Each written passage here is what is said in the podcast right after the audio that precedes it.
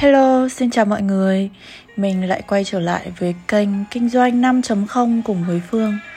Thì hôm nay Phương sẽ chia sẻ cho mọi người một câu chuyện. Thời gian gần đây Phương thấy mọi người nói rất là nhiều những câu chuyện về đầu tư tài chính. Cả mấy đứa bạn của Phương cũng nói rất là nhiều về đầu tư tài chính ở những ngày tuổi 30, 40 Phương cũng đã làm về đầu tư tài chính và Phương cũng có một số những cái bằng về đầu tư tài chính của nước ngoài.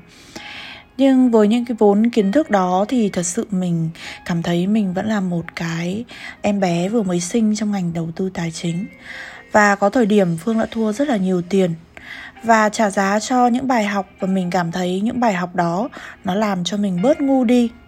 Và sau đây thì Phương rút ra được 3 điều Phương sẽ chia sẻ lại với mọi người như một cái bài học xương máu của Phương. Bạn thân mến, có ba nguyên tắc trong đầu tư tài chính mà bạn cần phải nhớ. Một, đầu tư chính là dùng cái đầu để kiếm tiền. Bạn đừng nghe môi giới, vì môi giới là dùng môi để kiếm tiền. Khi bạn đầu tư mà bạn nghe miệng của người khác thì chứng tỏ là bạn đang để đầu mình, túi tiền của mình vào môi của người khác. Nên bạn khó có thể kiểm soát được rủi ro Thứ hai, bản chất của mọi đầu tư là đánh bạc.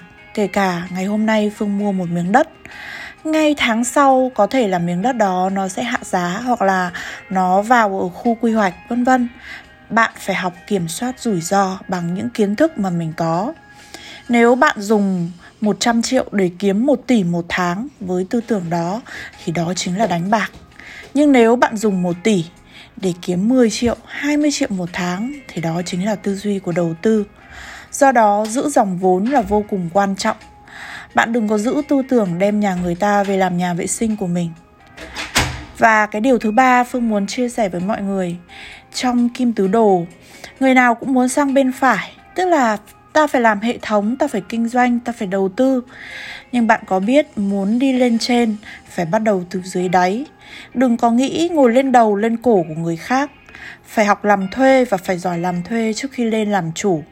Phải phát triển tâm thức ở vai trò làm chủ giỏi mới sang được lĩnh vực đầu tư.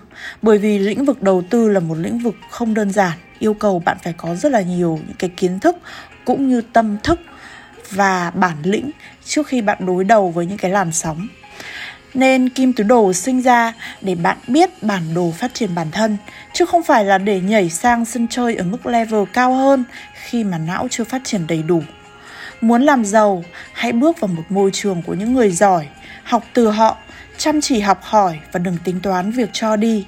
Khi chưa có tiền, hãy làm mọi cách để có được tri thức giá rẻ. Khi có trí tuệ rồi, hãy học mọi cách để bán được tri thức với giá cao.